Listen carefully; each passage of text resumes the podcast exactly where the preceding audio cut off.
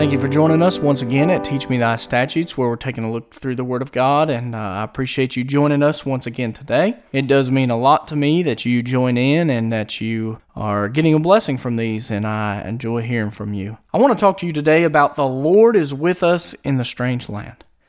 Please read today Genesis chapter number 46, verses 1 through 7. I want to read to you here today verses 3 and 4. It says, And he said, I am God the God of thy father. Fear not to go down into Egypt, for I will there make of thee a great nation. I will go down with thee into Egypt, and I will also surely bring thee up again. And Joseph shall put his hands upon thine eyes. We must draw our attention to verse 4 as I read it here. We find that the Lord is speaking to Jacob that he will go down to Egypt with him. Jacob has the promise that God will go with him. Must understand that this is in the Old Testament, and the Holy Spirit did not permanently indwell the believer. The Holy Spirit did not permanently indwell the believer until the day of Pentecost in the New Testament. Therefore, Jacob had a temporary indwelling of the Holy Spirit. He had the promise that God would be right there with him when he entered the strange land of Egypt.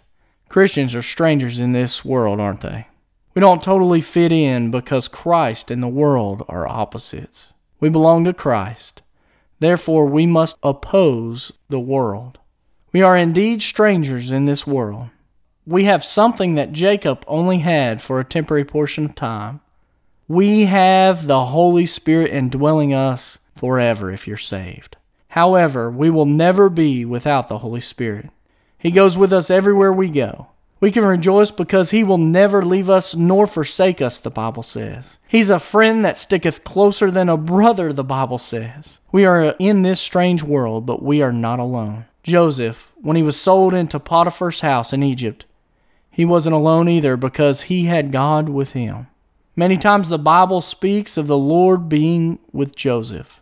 Now Jacob has the Lord with him in the strange land of many gods in a different culture. Thank God that the Lord is with us in the strange land. Thank Him today for never leaving you. When you go through a low valley in your life, remember that He is with you and He will help you.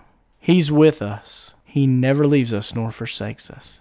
And I'm glad the Lord is with us in the strange land. I hope and pray this has been a blessing to you today. And as I always say, I hope you have a wonderful and blessed day.